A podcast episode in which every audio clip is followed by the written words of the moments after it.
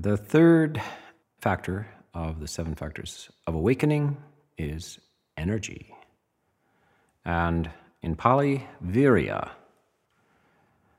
Virya overlaps and intertwines with Vayama, and Vayama is what you find as the sixth factor of the path right effort, Samma Vayama.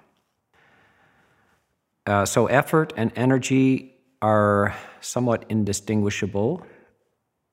Right effort calls for the rising of energy, and this is a very deliberate action. So sometimes it doesn't occur to people to create energy. They feel lethargic, they complain that they're tired, and uh, they just accept that that is the state of their mind, and they have to obey their present condition.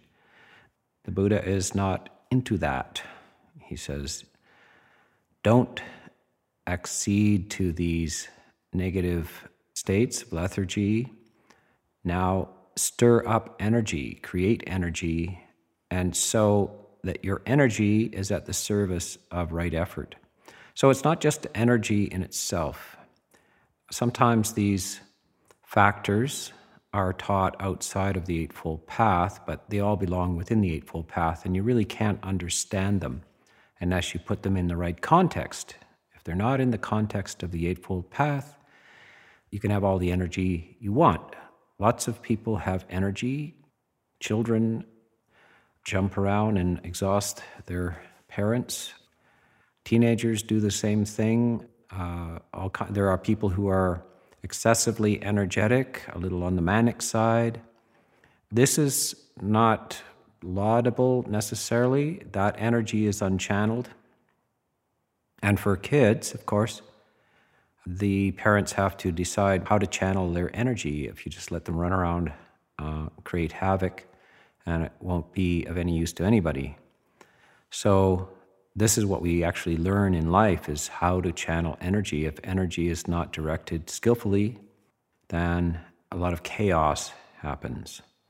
And this is the same in the spiritual dimension. Energy is at the service of right effort, and we need to understand what right effort is. Right effort is to overcome and remove negative psychic problems. And those include anger, craving, desire, sloth, of course, uh, specifically sloth, but also agitation, which is energy taken to an unusable level. So you will see this in people. They, they have a bad night because they can't sleep. They're, they're worried and agitated. They have a bad day because they're worried and agitated. They're highly excitable, can't focus, can't concentrate, etc. That is an excess of energy and it produces agitation.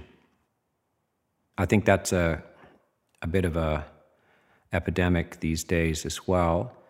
Excess motion of the mind, so short attention span, what do they call ADHD? And there are all kinds of attempts to tranquilize the person because the energy is not at their service. And then, of course, there's the opposite. There are two epidemics going on. One is agitation, a lack of focus, and the opposite is depression and lack of energy. Of course, these are well understood in the time of the Buddha as primary human conditions. These are part of human nature but they should not be considered just natural and they should not be actually accepted and tolerated. They need to be treated. In uh, modern times, we treat them with medications often. Of course, not always, uh, there is therapy and so forth.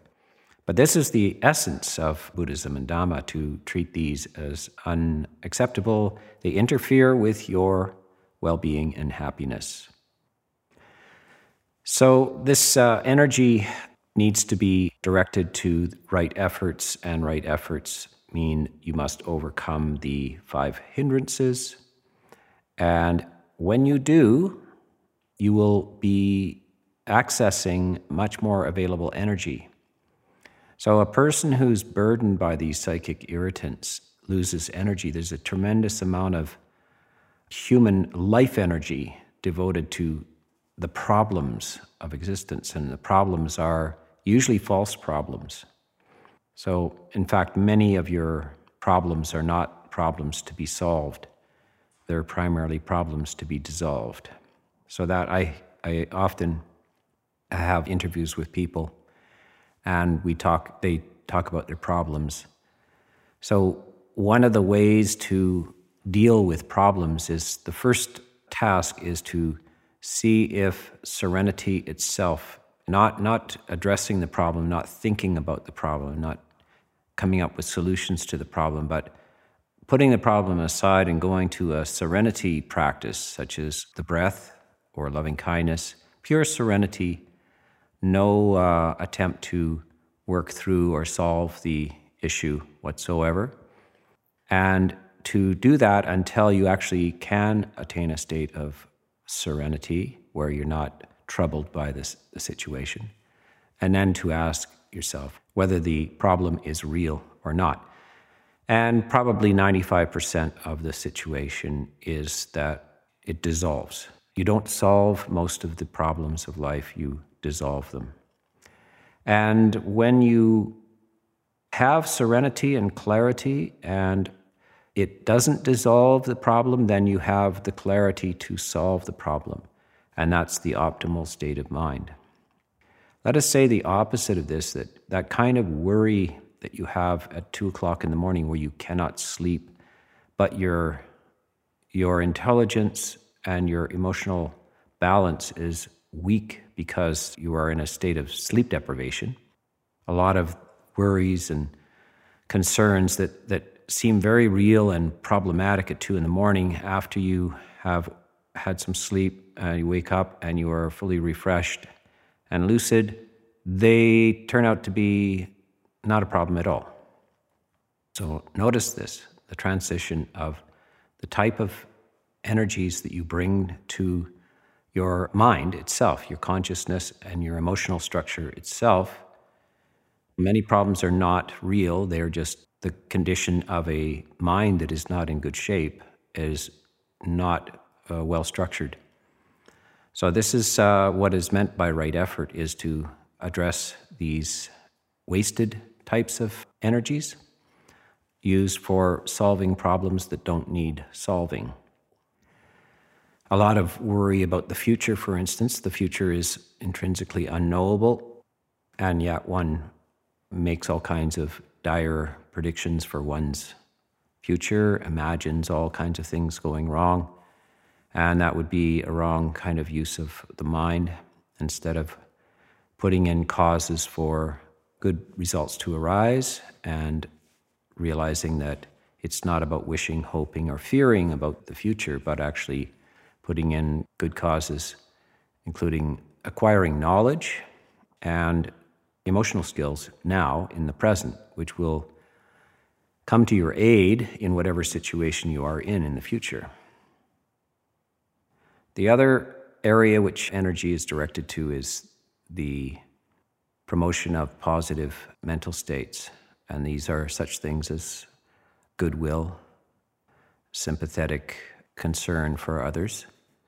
By the way, when we talk about this usually as compassion, but I should just interject a little bit. I won't talk too much about compassion. That's a separate topic, really, altogether. But there's a great mistake made in the in the culture in general, especially in the West, that compassion is a form of grief at the sorrow of others, the, the distress of others, or even for oneself. It's grieving and sorrowing in sympathy with others. And this is a, a fundamental waste of energy. It's the wrong kind of compassion. There's another kind of compassion which is informed by, by wisdom, and it is aware of others' suffering, but does not participate in the suffering because that would be a waste of your well being and happiness. And now you will have increased the amount of distress in the world instead of reducing it. So the fact that others are suffering does not mean that you should also suffer and increase the amount of suffering. In fact, the opposite is true that you should decrease it. So it's a form of loving kindness for those who are suffering. But the loving kindness is not a deficit on your emotional structure. It's a positive, and of course, is full of energy. Loving kindness, for instance, is a way of accessing energy. Loving kindness actually has enormous energy storage. It's, it's nuclear. It's nuclear. so, a mother who has loving kindness for her children is uh, continuous in her ability to produce energy in order to assist her children. And uh, anybody who is in a family who is concerned and caring about the other members of their family is tireless in their abilities. They, I see many admirable people. They, they work two jobs. They take their kids to the soccer practice when they're really tired. They skip things, etc. This energy, the source of their energy, is actually loving kindness and concern with others. And as well, meditators uh, also have concern with themselves as well as their families and friends. And so they make the effort and energy to go off on retreats and to establish themselves in uh, meditation structures in their daily life. They need to continuously rouse energy because they care about themselves. So it's a concern for one's own well being. And by the way, sometimes there's a strange belief, some sort of legacy belief that one shouldn't ignore one's own well-being and just care for everybody else that that is an imbalanced view of things and those who do that and have that attitude will burn out. We see this in all kinds of areas of life where one becomes excessively socially concerned with the well-being of others and neglects one's own well-being and the sources of their own energies. This is self-defeating whether you like it or not, positive energy, and that's a nice phrase, positive energy, which uh, such things as loving kindness have, are positive energies. Always take account of oneself as well as others. And this is the right use of energy, the right direction of energy. So you have to use these energies for wholesome purposes. So this is how right energy works. Energy occurs again in the, we talked a little bit about this in a previous talk. Energy is one of the five faculties. So we have these five faculties of faith, energy, mindfulness, concentration, and wisdom. And the two that tend to balance each other and are necessary balances are concentration and energy. And what is the center of the teeter totter here that balances these two? Mindfulness. So, of course, we began with mindfulness. The first factor of the seven factors of enlightenment is mindfulness.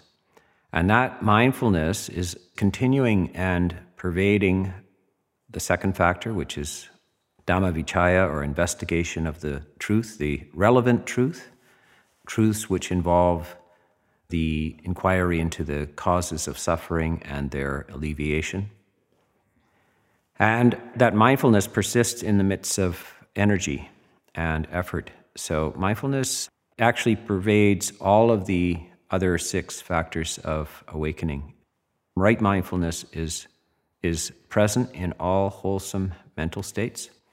This kind of information, that kind of specific talk, is actually found in uh, in Abhidhamma type of teachings, these very clinical analysis of uh, all of the factors that are going on in states of consciousness.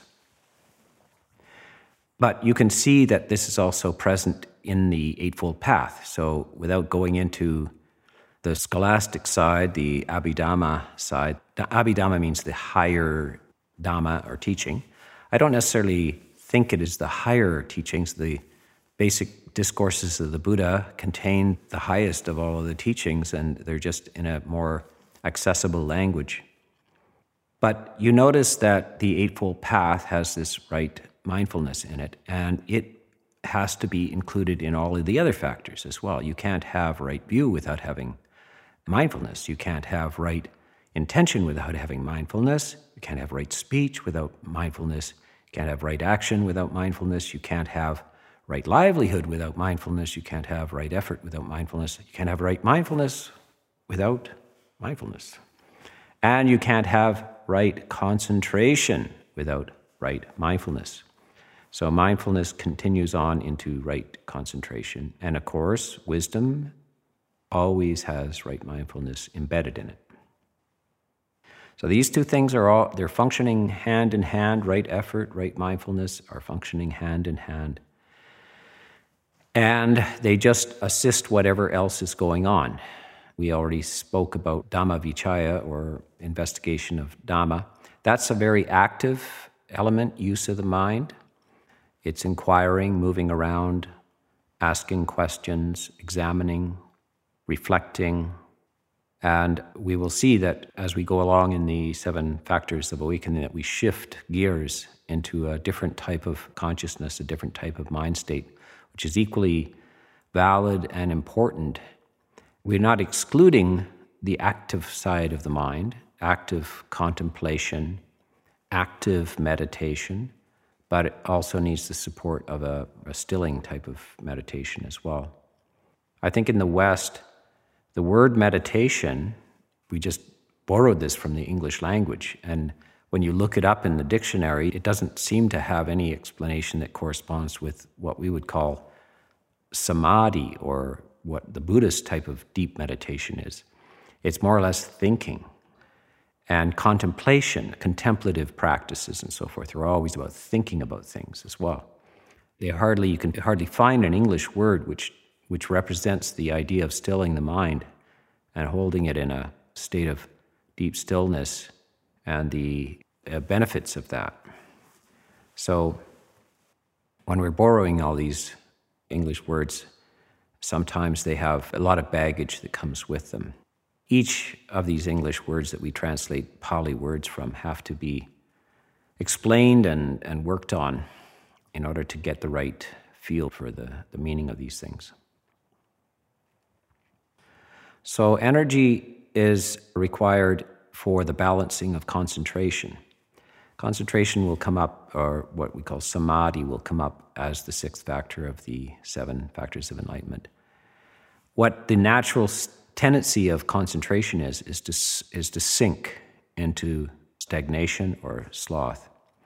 And when I teach uh, meditation retreats, 10 day meditation retreats, I often give advice. Uh, and this is contrary to a lot of ways that these retreats are done traditionally in the Asian structures sometimes.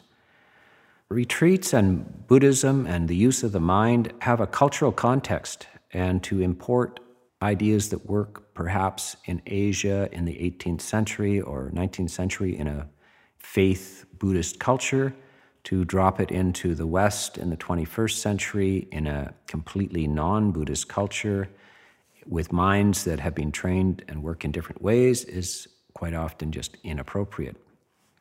So, one of the things that you might have encountered if you went off to Burma to a retreat or Sri Lanka to a retreat would be that you show up for the retreat, and right at the first thing is four o'clock in the morning, you're up and there's meditations all day, encouragements to, to stay focused on your objects and etc. So, I teach these, uh, I use the seven factors of enlightenment in order especially if I'm teaching a seven factor of enlightenment retreat. And that is that the energized side of the, the menu, that is mindfulness, investigation of Dhamma, energy, and joy, are not in a random order. They are actually first, and then more serene types of meditation come second. The tranquility, deep jhana attempts at jhana and the equanimity that is characteristic of the deepest of the jhanas come afterwards. So I encourage people, and you might, if you're going to retreats, you might try this approach that the first at least three to four days of a 10 day retreat, that you're, you should not attempt to just instantly get into a deep state of single pointed focus on the breath or something like this, that the tendency will be, for, for some, not for all, will be to fall asleep, to nod off. And you'll see this is in meditation retreats, you'll see all kinds of people show up nodding off. The reason why is that they're coming from all kinds of diverse backgrounds. They may be working the night shift for the last year, you know, a 12 hour nursing shift all night, and then you show up to a retreat and you're into the day thing, and everybody says, get up at four o'clock in the morning and function like all day long It's uh, bright and cheerful, and it's not going to happen. Everybody's coming from a different background. They might have traveled by air for 12 hours to get to the, the retreat center and so forth. So to, you can't treat everybody the same. You have to acknowledge the, the specific situation. This is the case that I want to emphasize the Buddha himself said that this is an individual practice. There isn't one size fits all. There isn't a silver bullet meditation technique that works for everybody.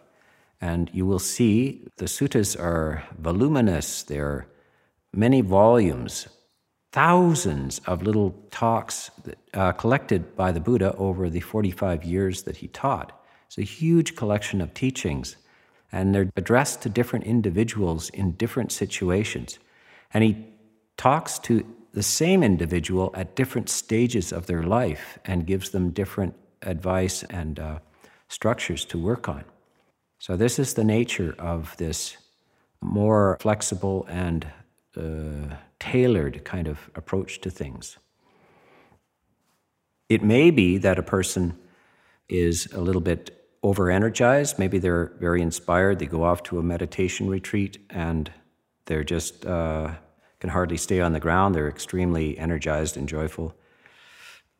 And then in that case, more serenity meditation might be appropriate but often in the first few days because the, you come into a, a low sensory environment, a monastery, quite often people just have maybe been preparing for it and busily arranging for somebody to water the plants while they're gone, etc. So they they show up, and uh, when you deprive them of their normal stimulation and so forth, the, the mind often just shuts off, just drops, and you, you see people nodding, nodding off.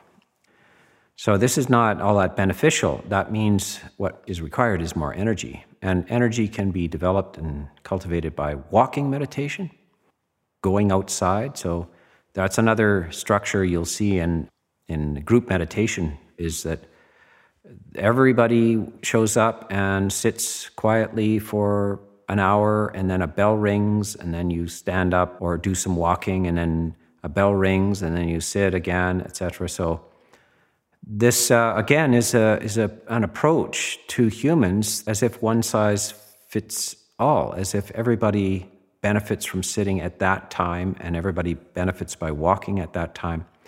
You can see why people do this. How else are you going to do it? It's really a model, it's modeled on, on a school system where students is 30 people show up you have to have them sit there even though johnny is nodding off on his desk and and Peter is staring out the window and so forth. And you force them into a kind of a, a situation because you just have to deal with 30 kids. Um, and if you are in a meditation retreat, there might be 25 or 50 adults. What are you going to do with them all?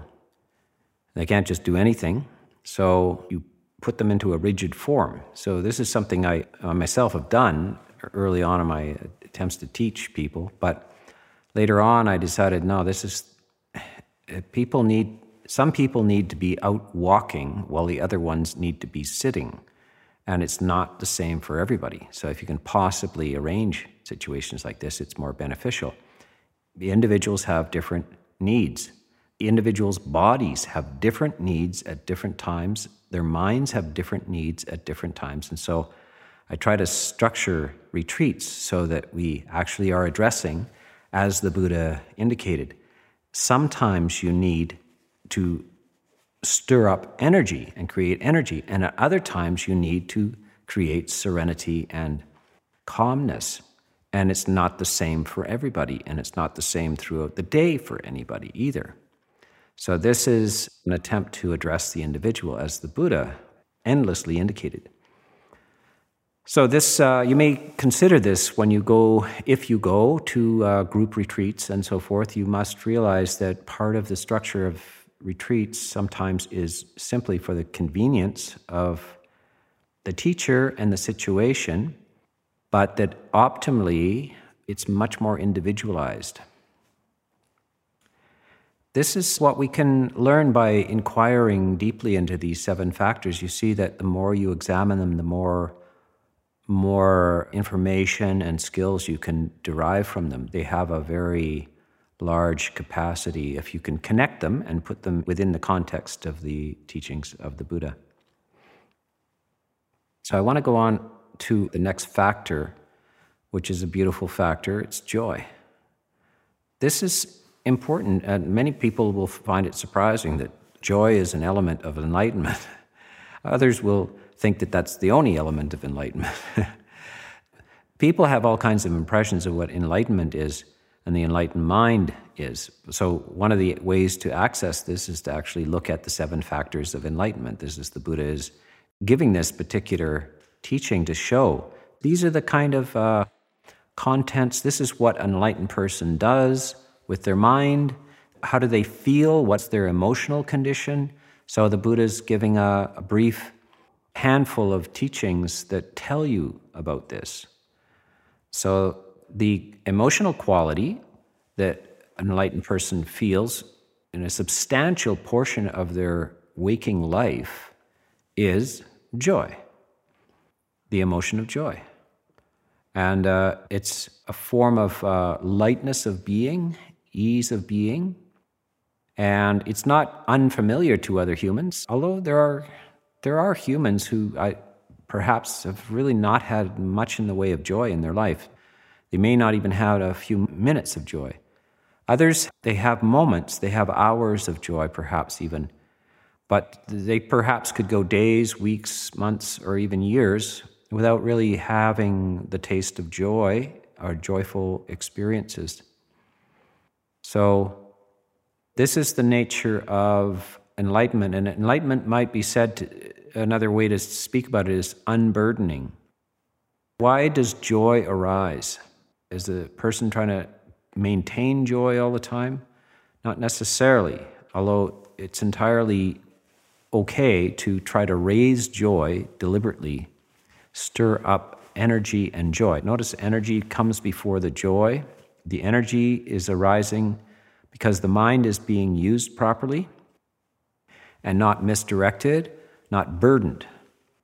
The energy rises when the, the psychic irritants, the, the problems, the unnecessary problems that one self creates, are abandoned.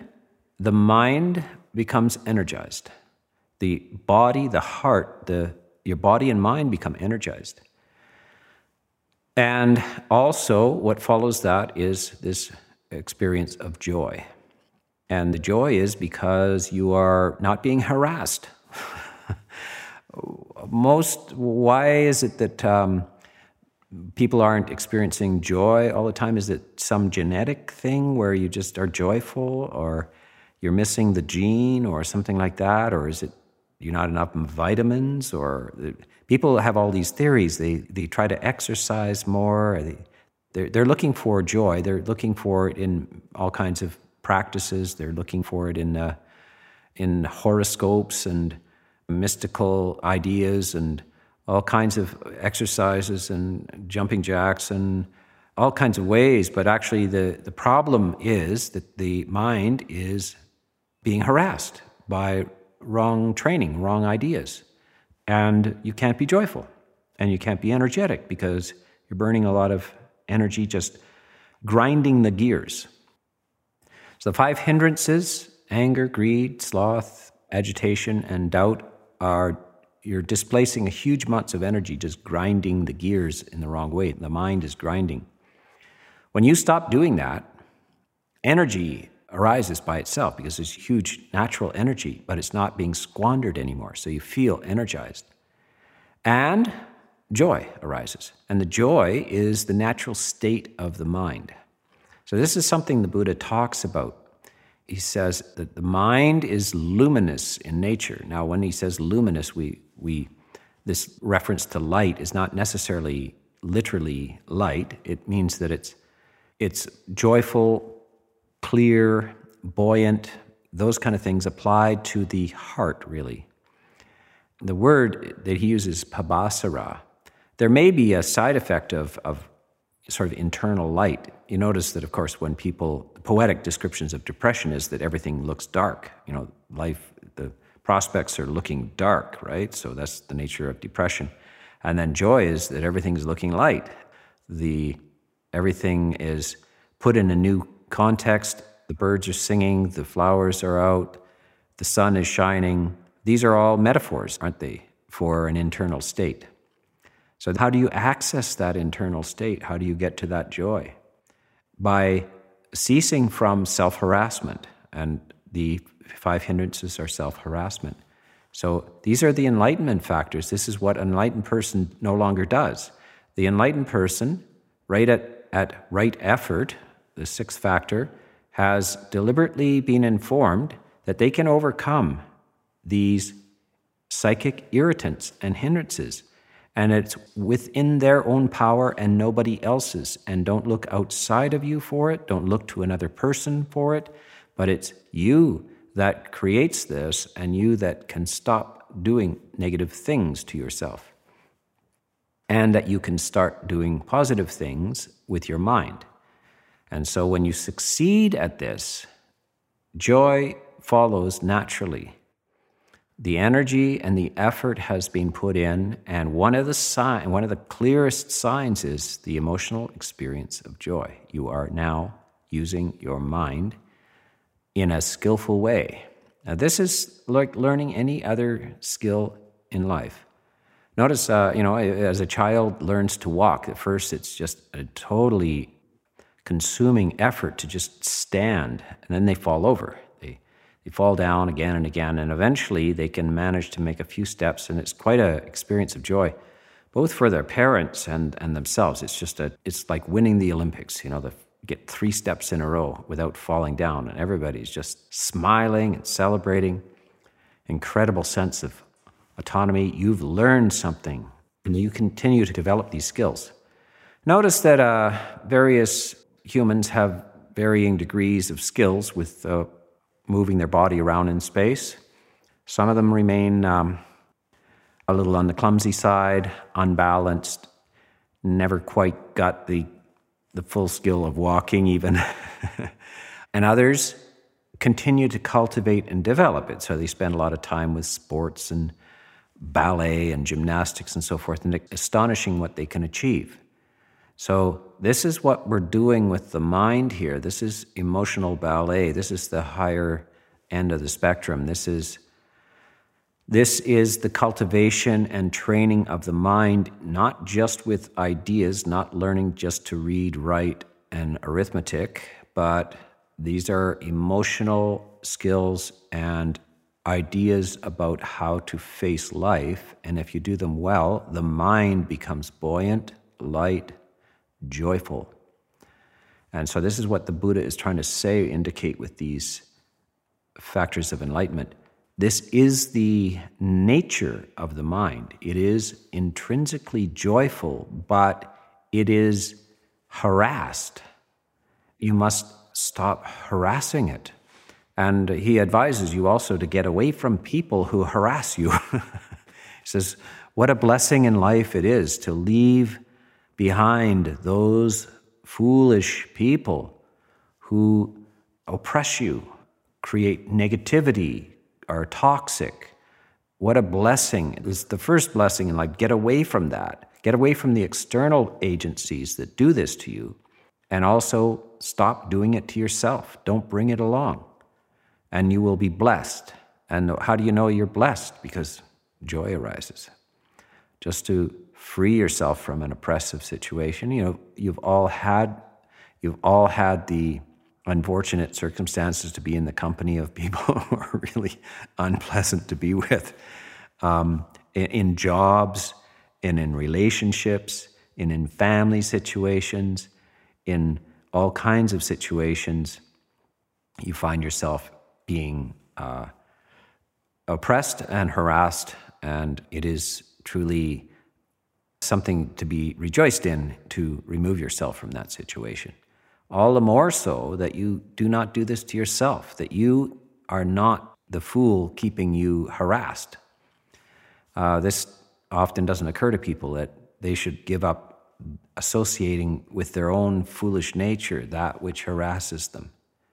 And if they do, the moment they do, and it usually it's often because they're persuaded by wise people that it's unnecessary, the types of things they're inflicting on themselves, the type of thoughts and process they're inflicting on themselves are unnecessary.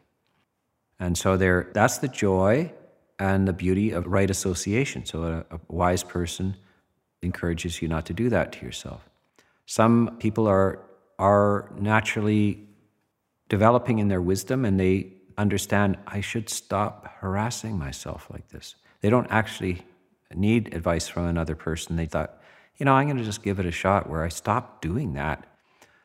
They may have been encouraged to have negative attitudes towards themselves. They're raised this way. This is the tone of their family or the tone of their whole society or something like this. And they say, enough of this. Is it possible to live some other way? And this is one who breaks free from these harassments and these oppressions. And so this is the rising of wisdom. And what is followed by that? Joy. Energy and joy. Yes. So these are, in brief, the third and fourth factors of the seven factors of enlightenment. And we will go on to our last three factors in our future talks.